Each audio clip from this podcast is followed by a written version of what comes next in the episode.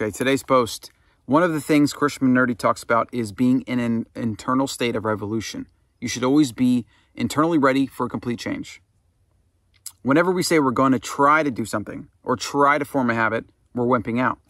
We're just saying to ourselves, I'm going to buy myself some more time. The reality is, when our emotions want us to do something, we just do it. If we want to approach a pretty girl, if you want to have a drink, if you really desire something, you just go do it. And it's from the Almanac of Naval, Guide to Wealth and Happiness. And so here are my notes on this. So you have to constantly revolt against your current self if you want to reach a higher self. Okay. Now, this is hard to do because a lot for a lot of reasons: human nature, consistency, status quo bias, uh, friends and family around us, culture, things that expect us to remain a certain way and keep acting a certain way. I mean, even even ourselves, we build identities around who we are and who we want to remain. And if we're constantly challenging that, not only are we putting ourselves in tough situations, but we're forcing ourselves to kind of rethink who we are, maybe realize some things about who we are. And this is very painful to the ego, which is why most people never do it. Okay. So self actualization is ongoing. It, it doesn't just stop. You don't just reach some peak where you're now like the person you're going to be forever there's a law of entropy in the universe where all things regress to disorder. Everything does. Everything eventually dies out, right? And in your life and how it applies to everything from your health to your to your work to your profession to your skills, if you're not adding energy, if you're not investing into something, it is by the law of entropy and the law of nature, it is regressing, right? it is regressing to disorder. It is basically falling apart. Okay? So I think a lot about and talk about a lot about focus and doing less things and you know less is more and you know less but better because of this fact. You have a bunch of things, a bunch of opportunities. You put a little bit in here and there. Maybe you put a little bit in here for a couple weeks, then you kind of you let it fall back down, and then you put a little here. It's kind of like pushing up a bunch of different balls on hills, but you never really push them up anywhere that can get them over the top to have momentum coming down because you push a little bit and then you stop and it comes rolling back down. Okay? This is how most people do most things. They get they get motivated, they push that ball up a little bit, but again, they push it uphill and then they stop and it rolls back. And then they go on to the next thing and do that. And they just have this perpetual cycle of pushing balls up slopes and not getting over the slope so that when you have results, momentum can basically take gravity can pull it down. Crude analogy, I know, but it's uh, important to consider for what you want to become, who you want to become, and how much time you're spending and, and energy you're spending. Because if you're spreading energy out, and there's a, actually there's a really good graphic that I remember seeing. It it's basically it's like a so circle is energy, okay, and then you have a bunch of little arrows around it where they're you know a bunch of arrows like this, okay. So that represents the energy, time, etc. that you can invest into things. And so you have ten things you're investing like an inch of energy into right? But if you take nine of those inches and you direct it to one thing, well, the results end up for one line going like this.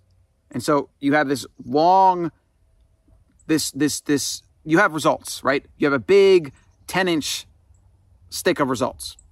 Whereas before you had a bunch of one inch kind of results, or maybe not even really results, because most things to get results require long term compound interest, meaning you continually invest, invest, invest, invest, and then over time you'll get results. And over time you'll finally reach those peaks where momentum then works in your favor, gravity then works in your favor. So the thing about entropy is everything regresses.